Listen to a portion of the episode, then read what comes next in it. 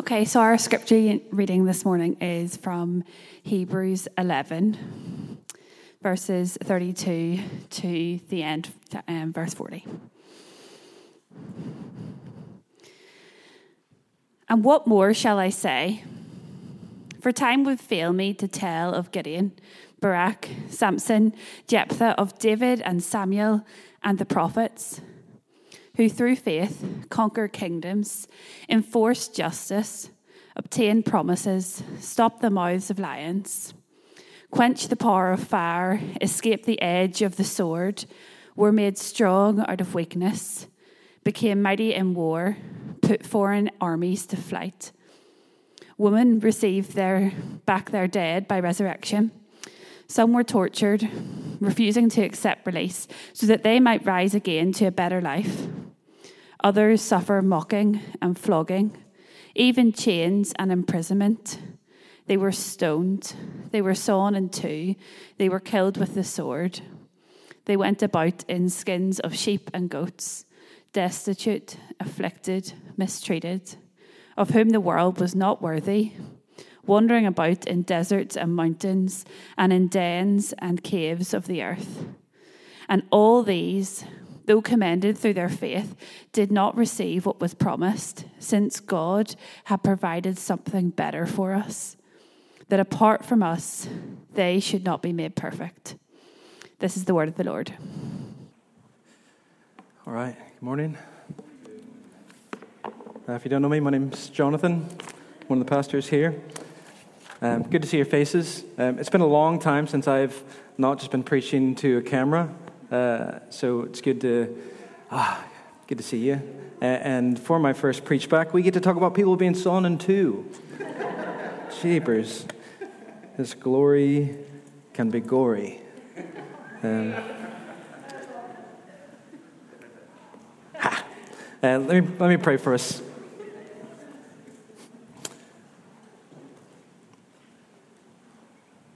Uh, Father, we um, we need your help. If there's anything uh, this text will teach us, is we need your help. Um, uh, Spirit, we'd ask that you would uh, speak to us this morning.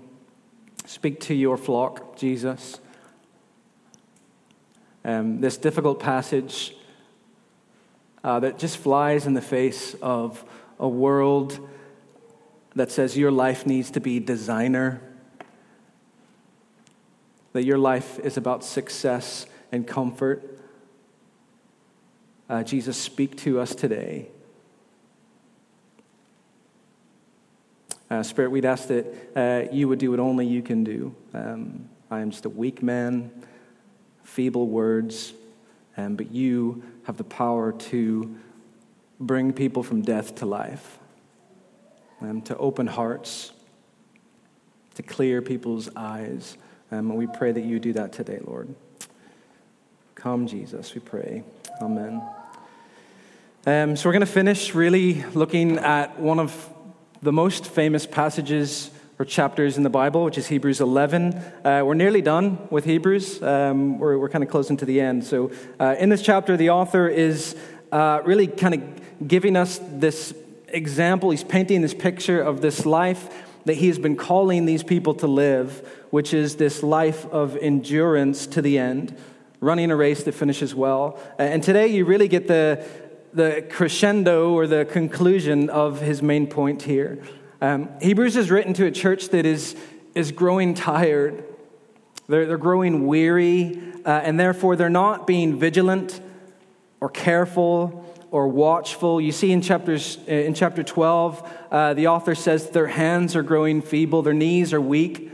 Um, and, and, really, they, we see they are in danger of, of drifting away. They are uh, in danger. I guess another we, word we could use is meander. This just kind of drifting, following a winding course. Um, they're beginning to, to kind of carelessly make their way through their, their lives. And so we've seen all through the letter that the author has been urging these Christians to waken up, Um, in chapter 2, verse 1, he said, We must pay much closer attention to what we've heard, lest we drift away. He says in verse 3, How shall we escape if we neglect such a great salvation? So he has this urgency in his, in his message, in his, in his sermon, really. They are in danger of drifting, of neglecting, uh, of just meandering their way through the Christian life. Um, in chapter 3, verse 12, he says, Take care brothers and sisters, take care lest there be in any of you an evil and unbelieving heart leading you to, to fall away from the living God. He says, exhort one another daily. As long as it's called today, encourage one another, exhort one another, so that none of you may be hardened by the deceitfulness of sin. He's saying, take care, brothers and sisters. Exhort one another daily. In chapter 5, he says, For though by this time you should be, uh, te- you ought to be teachers, you need someone to teach you again the basic principles of the oracles of God. You need milk, not solid food. He's kind of given them this, uh, this uh, spanking essentially here. He's saying, you've, you've been at this long enough that you should be passing on what you've learned to someone else. You should be, you should be feeding and, and discipling others instead of always needing to be fed yourself like a newborn. And the reason that that is the case for them is because they're drifting. It's because they, they have become dull in their hearing. They're, they're just meandering. They're just coasting. They're, they're, they're treating this life as if you can just kind of get up and stroll to the finish line instead of running to the end. And all through the sermon, the, the preacher is, is calling them and us to, to vigilance, to, to carefulness, to attention. And, and, and the reason why is because they're tempted to give up. Um, they're, they're, growing weary. They're tempted to just go back to their old ways. And, and in chapter 10, really the, the climax of his whole argument, uh, he, he says there's two paths that, that you and I can follow. And there's the, the path backwards or there's the path forwards. That's the, the, the two paths that you can choose. The path backwards, he says, leads to destruction. The path forwards, the path of pressing on in faith, leads to a great reward. So, Go back to the end of chapter 10 and look at verse 32. Um, you might be, we're going to finish chapter 11, but chapter 11 is all about chapter 10. Eh, he's, at chapter 11, he's unpacking what he says in chapter 10. So if you don't understand what he says in chapter 10, then, verse, then chapter 11 is going to just not really mean that much. So at the end of chapter 10, in verse 32, he ends that chapter by, by asking them to recall the former days, to, to look back, remember back when, after you enlightened, you endured a hard struggle with sufferings, sometimes being publicly reproached. Uh, uh, exposed to reproach and affliction. Uh, sometimes you're, you're thrown in prison. He says, You joyfully accepted the plundering of your property. Why? Why were they able to endure that past suffering? Well, the author says that it was because they knew that they had a better possession and an abiding one. He says, You were willing to go through those, those difficulties in the past because you knew that what lay ahead is better. That there's, there's, there's this better possession that is waiting for you in heaven. So he says in verse 35 Don't throw away your confidence. Don't just meander your way through life. He says, um, you have in need, you, you are in need of endurance, so that when you have done the will of God, you may receive what is promised. And, and that right there is why he is writing to them, is because they are in need of endurance. This patient perseverance. They need to endure to, to finish the race well so that they will receive the great reward that is, that is promised. He's saying that future glory is yours if only you press on. So he says, Yet a little while, the coming one will come again. Jesus is going to come again. And he says in verse 38, My righteous one shall live by faith. And if he shrinks back, my soul takes no pleasure in him. So there's those two paths again, the two options. There's the, the path forward or the path backwards. You can press on with endurance, press on with faith, or you can shrink back. He says, We are not those who shrink back and are destroyed. We are those who, who have faith, who, who press on to the end and preserve their souls. So, if you hear anything, chapter 3 tells us three things. The three things that chapter, chapter 10 teaches is in the Christian life, finishing is everything. In the Christian life, finishing is everything. It's not enough to just start well and then fizzle out. That's the, the wilderness wanderers that we saw in chapter 3. They finished, they, they started great, great story, but just as they were about to enter the promised land, they gave up and they decided to go back, and then they died in the wilderness. it's, it's the end that matters most. It's finishing that is everything. It's like if you run a marathon, what I'm going to ask you is Did you finish it? Did you run the whole thing? Or if you climb Everest, the question is Did you make it to the top? And it's the exact same with a Christian life. Finishing is everything, crossing the finish line is everything. The second thing that chapter 10 teaches us is that not finishing is great risk. The path backwards leads to destruction. To, to reject Jesus is the way to salvation has unspeakable consequences. And Jesus warns us about, warns us about this, doesn't he? He, he, he, tells us there's a cost to following me, and you should, you should count that cost. You should, you should consider that cost. He says that there's suffering on this path for you. Why? Because there is suffering for me. That there's going to be shame on this path for you because there is shame for me. You will be considered outsiders in this world. So he says, be ready for that. Con- consider that. So each of us will, will come up against these things, and, and at some point, we'll be tempted to say, I'm out. I'm, I'm done. It's too much. And if you're like me, your heart's probably breaking a little bit because you're thinking of those we know that have done this, that have said, I'm done. There's a real risk, brothers and sisters, to not finishing. The third thing that chapter 10 teaches us, and this is what chapter 11 is all about, so hear this one. If persevering is everything, if finishing the race is everything, how do you do it? What is the key to finishing? And he tells us it's faith. Faith is the key to finishing. He says, You are in need of endurance. The, the key to that is faith. Circle that word faith in verses 38 and 39 of chapter 10. That's what we all need. We need faith. We need to live by faith. Do you see how he's masterfully setting up chapter 11? He says, You need faith. You need to persevere to the end with this life of faith. And that's what chapter 11 is all about. It's all about here's these examples of those who lived by faith. And, and the author, through chapter 10, has been sweeping through the Old Testament, showing us these, these examples of those who persevered with a life of faith. And he looks at Abel and then Enoch and then Noah. He looks at Abraham and Sarah, Isaac, Jacob, Moses, Rahab. And then he gets to verse 32 and he says, What more shall I say? For time would fail me to tell of these others. It's almost as if this is this preacher who realizes he's running out of time. He realizes his, his sermon is, is, is kind of getting a little bit long. I know you guys don't know anything about that, but it, it, he's saying there's too, many, too much to say.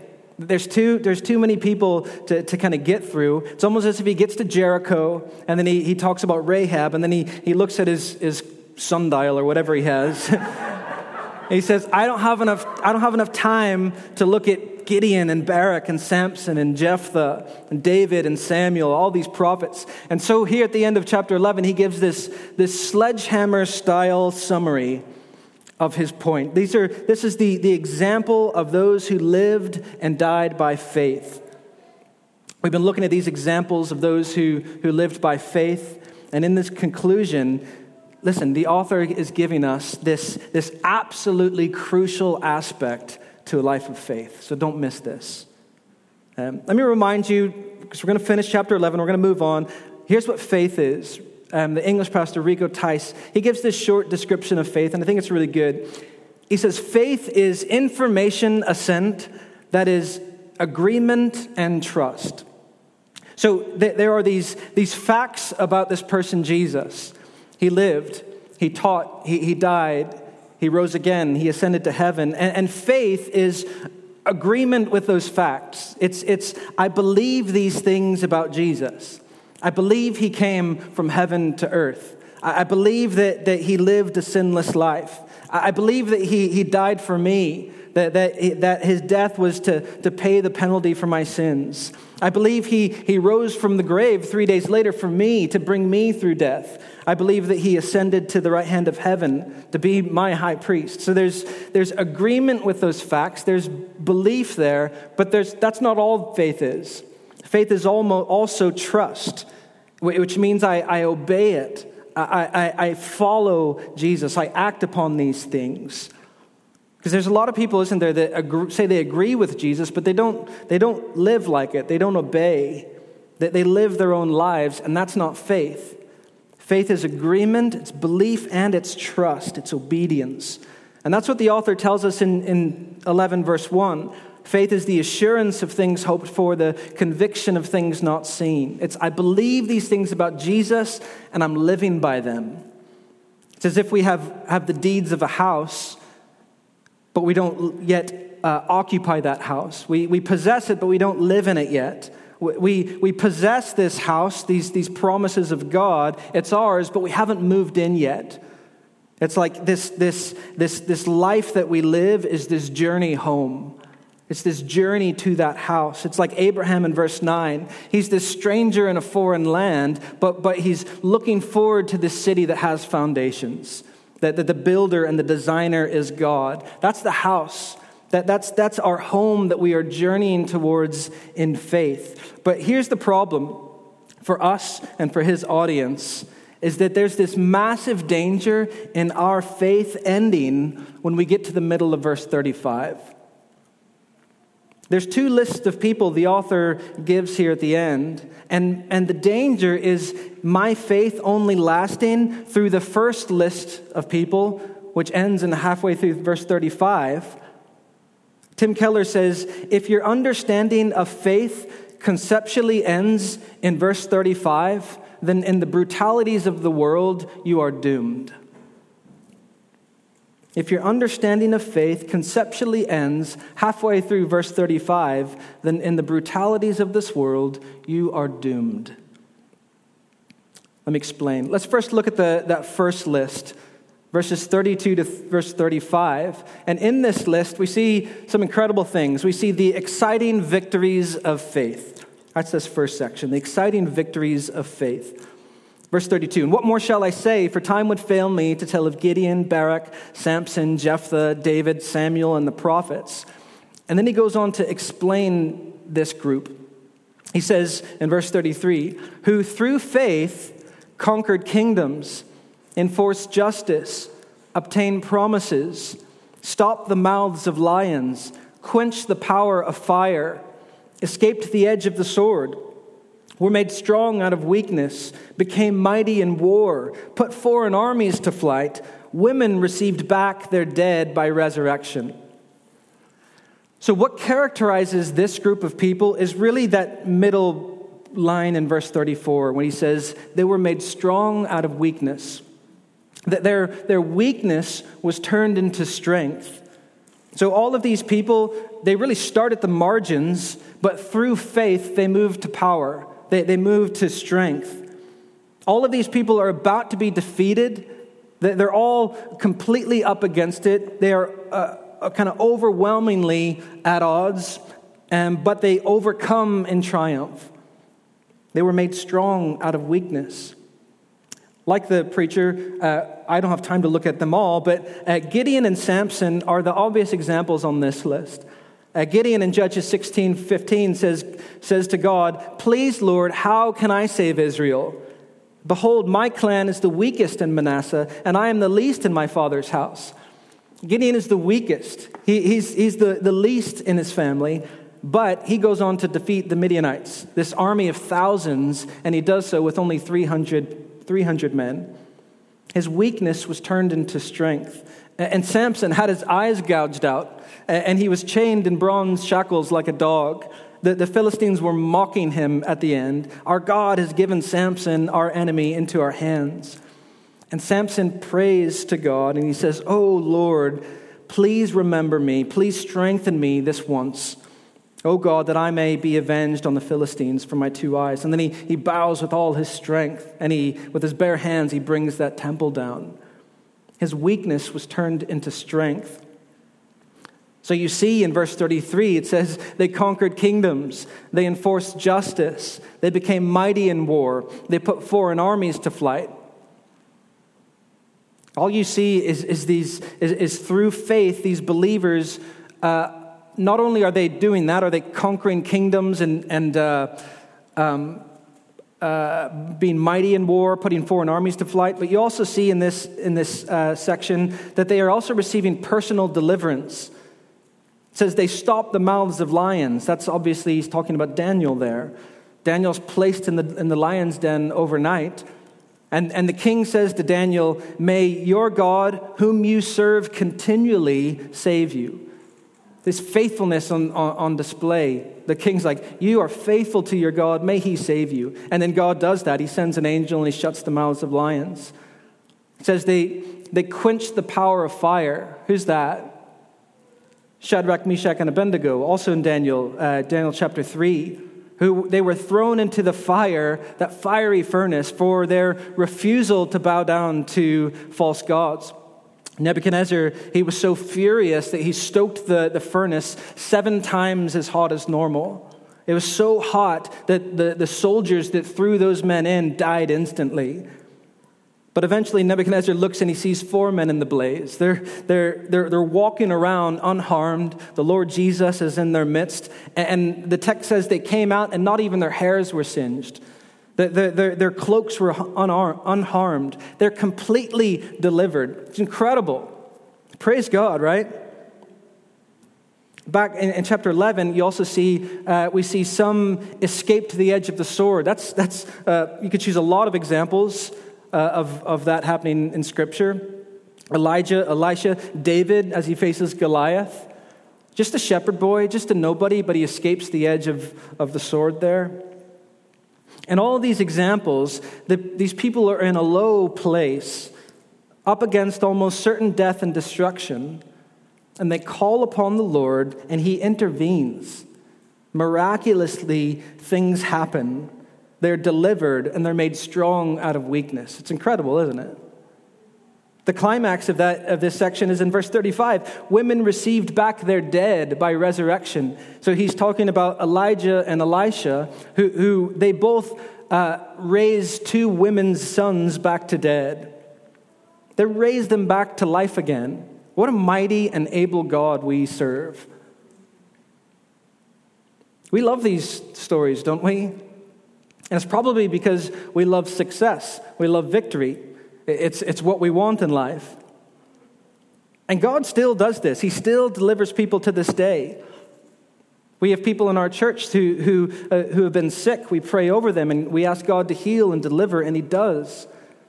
Or even th- this past year, we have folks who are struggling financially. Maybe your, your business might not make it. We cry out to the Lord and He helps us. My uh, personal hero of the faith, George Mueller, uh, just a, a, an example of one who lives by faith. In his journals, he, he, he writes about completely running out of food, no, no, no, food, no money for his family, and he gets on his knees and he's at, he asks God to help. He's so, he's so, he has so much faith that the Lord will take care of him. that same day, like a, a ham turns up in the post, or, or someone feels led to, to give money. We love these stories, don't we? And we should. They're good, but, but, as Keller says, if your understanding of faith conceptually ends there, halfway through verse 35, if, if your understanding of faith ends with, if only you try hard enough, if only you believe hard enough, if your faith is great enough, then God will always deliver that somehow things will always work out. If that's your understanding of faith, then spiritually you are doomed. You're in real danger. And why? Well, it's, as Rico Tice says, it's because your faith is not in God, it's in your agenda for God. Your faith is not in God, it's in your agenda for God. So, in real subtle ways, we can, we can begin to treat God as if, as if he's some kind of divine vending machine. If only we put in the right amount, if only we have the right amount of faith, then he will deliver you. But when calamity strikes, we can then angrily kind of cry out, God, I trusted you, and you didn't come through. But in those situations, it's not you trusting God, it's you trusting in your agenda for God. That, that is maybe the foundation of your life. I had these plans, I, I had these ideas for my life, and that is where your faith is. And so, what happens is a lot of times good things can become God things. Good things can, can become kind of ultimate things, things that are kind of non negotiable. And if that is the case, then that is your God. Then that is what you worship. So we can ask God, God, where's, where's the job I wanted?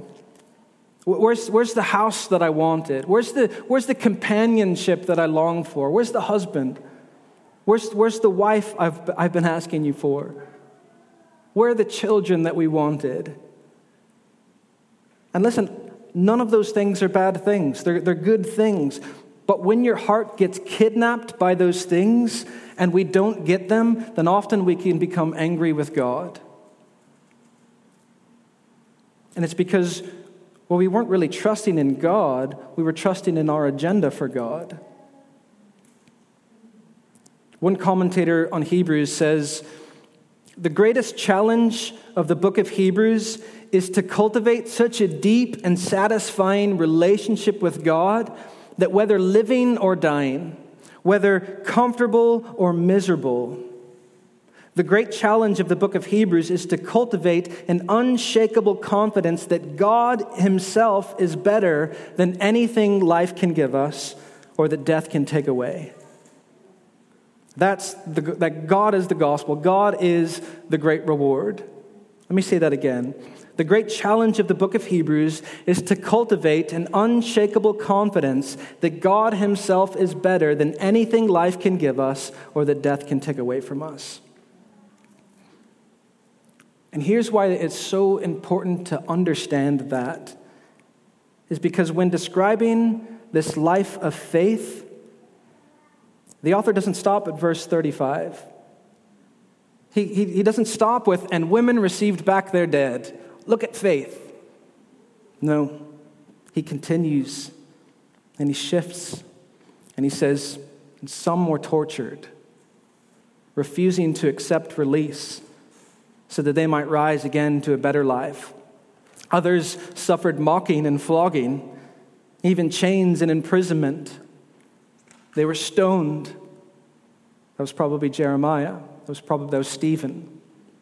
They were sawn in two. That was Isaiah. They, they were killed with the sword. They went about in, in skins of sheep and goats, destitute, afflicted, mistreated, of whom the world was not worthy, wandering about in deserts and mountains and dens and caves on the earth. That could, be, that could describe quite a few of the prophets. That could describe John the Baptist. John the Baptist lived not a comfortable life. He wore camel skin. He, he ate bugs. he lived in the wilderness. Yet Jesus said, Of anyone who lived, he's the greatest. No one's greater than John.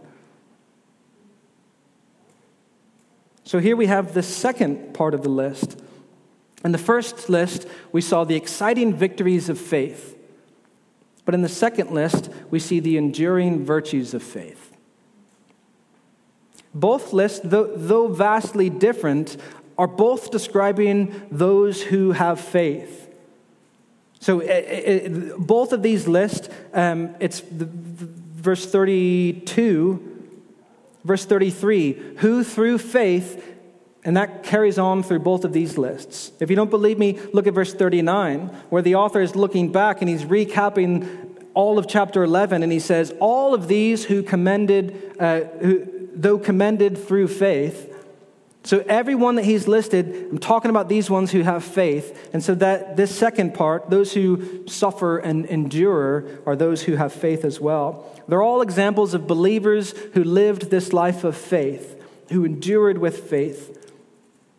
And his point with the second list, these people in verses 35 to 38, his point is that not all men and women of faith experience miraculous deliverance.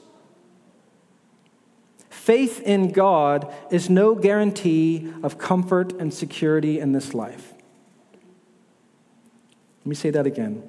Faith in God is no guarantee of comfort and security in this life. We've done our best to, to teach this good theology of suffering in our church over the years, and we will continue to preach this over and over again. Because what the author is telling us in this text completely flies in the face of this heretical teaching called the prosperity theology, which, which teaches us that, that the normal Christian life shouldn't be one that experiences pain and suffering, but rather we should always prosper especially financially and, and in our health. So the prosperity teacher would say, if only you have more faith, if only you have more faith, God will deliver you.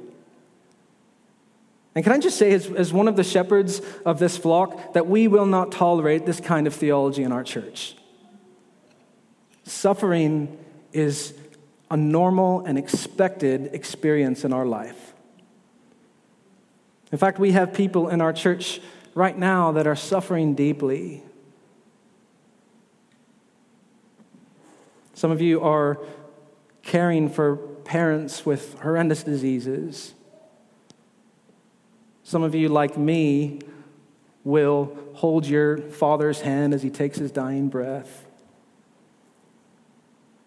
Some of you have lost children. Some of you are struggling to conceive children. And as one of your pastors, if I ever heard someone say to one of those people, if only you had more faith, God would help you, you're going to have some strong words from our pastors.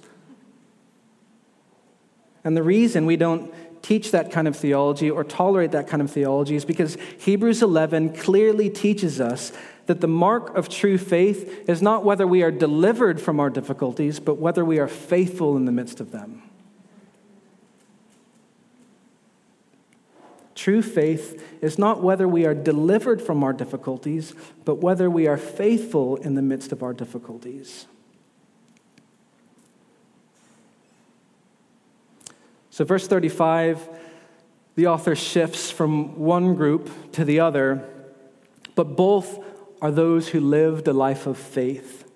Some experiencing miraculous victory through faith, others sustained through immense suffering through faith.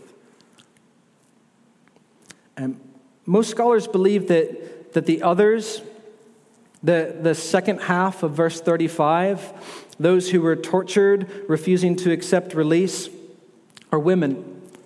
Um, so, really, it would, it would read like this Women received their dead sons back to life. Other women were tortured, refusing to accept release so that they might rise again to a better life. Um, most scholars think that the author is referring to this story of a mother and her seven sons in the second book of Maccabees. It's, that, that book isn't in our Bibles, but it's, it's this historical account of the history of, of Israel in between the Old and New Testament. So, this kind of 400 year intertestamental period. Um, this is the story of, of the famous Maccabean martyrs. And the story goes um, Antiochus Epiphanes, whom, whom Daniel predicts in Daniel, he said, You should look for, you should see this coming, and it does. Uh, the Syrian king, he comes and he conquers Israel and he occupies it, and he was a brutal tyrant. Um, I'm going to share a brutal story. So, um, if there's any children listening, you might want to divert their attention. It's a brutal story one of the things that Antiochus Epiphanes would do is he would take a prominent family from the Jews and he, he would bring them to the public square and he would call them to disobey God, um, to, to eat unclean meat, to, to reject God in this way, to disown the ceremonial laws of their ancestors. And, and if they didn't do it, then he would torture and kill them right there in the public square in front of everyone. And in 2 Maccabees 7, probably the most famous of the Maccabean martyrs was this woman with her seven sons, who was brought out in, into the square uh, and, and with her sons, and every one of her sons was said, what was told, that they would have to disobey God And if they didn't disobey God, then they would have their tongues cut out and their limbs lopped off, and they would be scalped. And then, if they were still alive, they would roast them over a fire.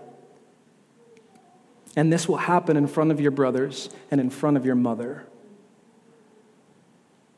And so they killed the first brother, and then the second, and then the third, and then they roasted the fourth, and the fifth, and the sixth, and the seventh. And one of the brothers, as he was being tortured, and as his mother was encouraging him and calling out to, to him to be faithful, uh, he shouted out, Take my limbs, take my tongue, I'll receive them back again in the resurrection. And in the story of two Maccabees, we read that the mother was encouraging each of them. Filled with the, with the Spirit, she, she said to her seven boys, It is not I who gave you life and breath it was the creator of the world who devised the origins of all things and who will, in his mercy, give life and breath back to you, since now you forget yourselves for his sake. She's saying, It was not I who gave you life, it was the creator of the world, so honor him in your last moments. And so every one of her sons died bravely. It's one of the boys, Take my tongue Take my lips that I got from heaven, and I will get them back again. For God's sake, I give them up, but from him I will get them back. And later we read, with, with blood gushing forth, he takes his entrails with both of his hands and he throws them forward, and with his dying breath calls the Lord to give them back again. It's a teenage boy with his brother's limbs lopped off in front of him. How? How did he face that? How does a mother call out to her boys, hold fast? You see how in Hebrews 11:35 some women got their sons back, but here's a mother who sees her son's torture. There's no miracle, there's no intervention, no escape, but she and her sons are willing to go through with that. Why? Says, so that they might rise again to a better life. They're looking forward to a better resurrection. So, do you see in verse 35? The author is speaking of, of two resurrections here. And we see that the second one is the better one. And why is it a better resurrection? Well, well, quite simply because the boys in the first half of verse 35 went on to die again. For, for, for, for those women who, who Elijah and Elisha raised their sons to life again. For, for Lazarus himself, who, who Jesus raised back from the dead. These were miraculous things, incredible, but they were only resuscitations. Even though they came back to life, they were all subject again to suffering, to disease, and at that time in human history, probably a pretty uncomfortable death again. They all died again. In other words, escaping from suffering and death, it's only temporary on this side of the grave. But, but this mother did not put her faith in the possibility of a resuscitation, but on the absolute certainty of a future resurrection. She didn't have some airy fairy hope in life after death. She was absolutely certain that death was going to be turned back. She knew that death was going to be defeated. So, what she was saying to her boys as they were being murdered, she was saying, Don't flinch. Don't flinch. Because we're going to get those hands back. You're going to get those tongues back. We're going to get our love back and our family back. We're going to get the world back. And it's going to be far, far better because we look forward to a city that has foundations, whose designer and builder is God. C.S. Lewis wrote, There are far, far better things that lie ahead than any we leave behind. And we as Christians have to preach that to ourselves every day. Verse 35 we're going to gain a better resurrection. We will rise again to a better life. And that, brothers and sisters, that, that faith in a future resurrection is what you need to face absolutely anything. I don't know what you're all facing. I know a little bit of what some of you are facing, and I know it's incredibly hard. But you have to believe me when, in 10,000 years from now, when we are standing in the new creation, when we are face to face with Jesus, surrounded by the, the wonder of this universe, but without the pain and suffering, you will be smiling. You will be singing forever. You will be rejoicing for all eternity. And if your, your faith is in Jesus Christ, that is your future. Paul says in Romans 8, For I consider that the, the sufferings of the present time are not worth comparing to the glory that is to be revealed to us. He says it another way in 2 Corinthians 4. He says, For this light momentary affliction is preparing us for an eternal weight of glory beyond all comparison. He says, As we look not to the things that are seen, but to the things that are unseen. For the things that are seen are transient, but the things that are unseen are eternal. He's talking about faith there.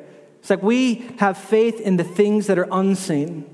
The things in this world, the things in your life, transient. We look forward to something that is eternal.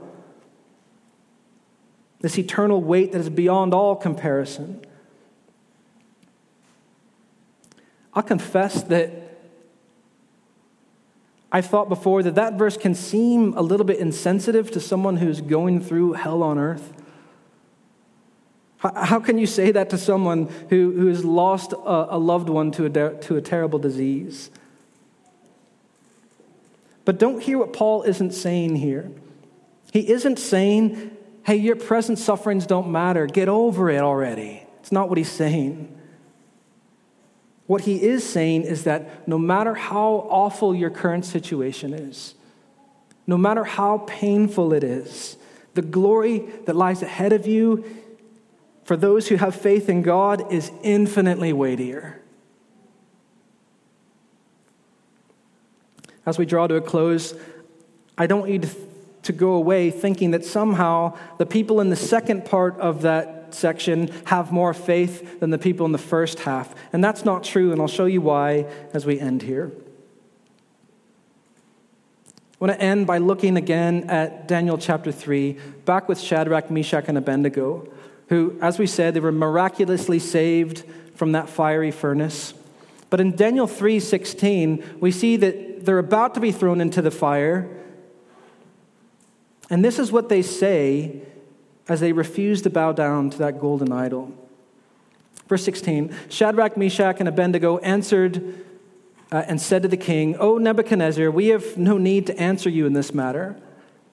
If this be so, they're talking about being thrown into the fire, if we are thrown into the fire, our God, whom we serve, is able to deliver us from the burning fiery furnace, and he will deliver us out of your hand, O king. But in verse 18, they say, But if not, even if he does not deliver us, be it known to you, O king, that we will not serve your, your gods or worship the golden image that you have set up. Do you see that faith?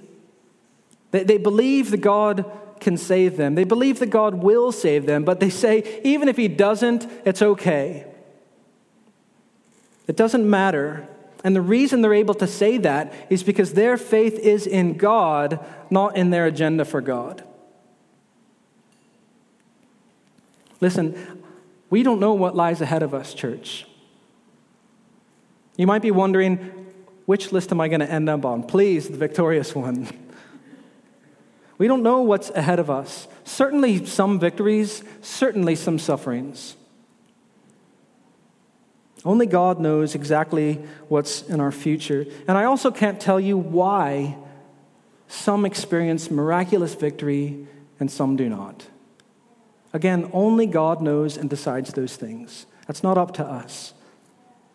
You see both in Scripture. Look at James and Peter.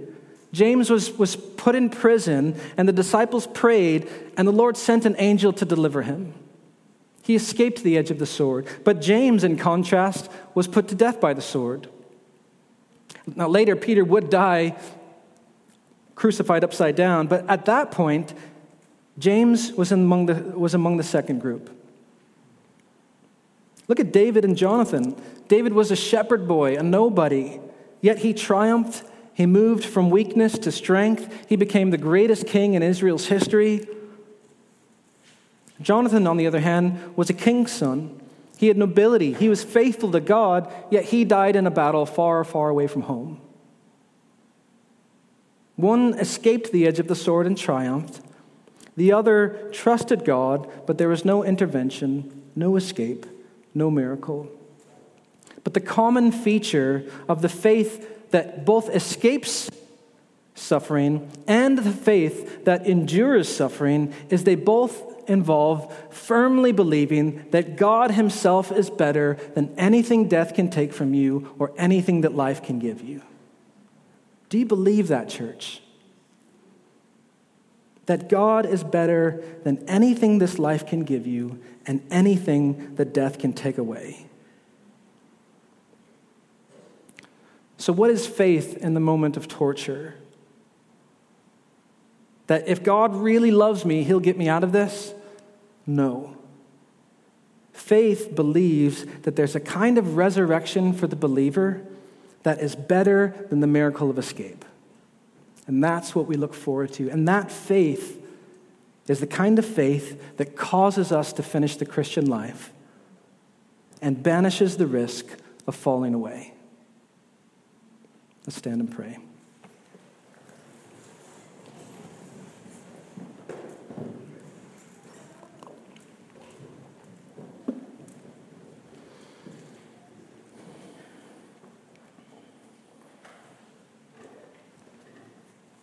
So, Lord, we pray again, help us. We need your help. We need you. Um, we need you to increase our faith. We pray that, that, that, that ancient prayer, we believe, but help us in our unbelief.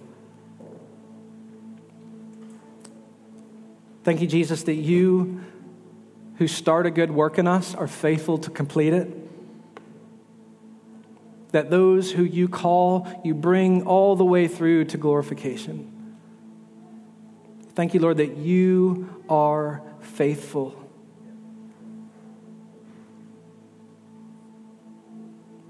So we need you. We need you to, to increase our faith. We need, Lord, to, to fix our eyes on you, King Jesus. So you will bring us through. We pray for those who are suffering right now. We pray for those who are hurting. Sustain them, Lord. Give them strength to believe, to look forward to a city that has foundations, to a better resurrection, to a better life, one that will never end. We pray for deliverance. We pray for, your, for healing. We are confident that you do that but through it all, Lord, help us to be a people who wants you above anything. Jesus, you are better. You are better than anything this life can offer, and certainly anything the death can take away from us. Give us that 10,000 year from now perspective on our lives, Lord. I pray these things in your name, Jesus. Amen.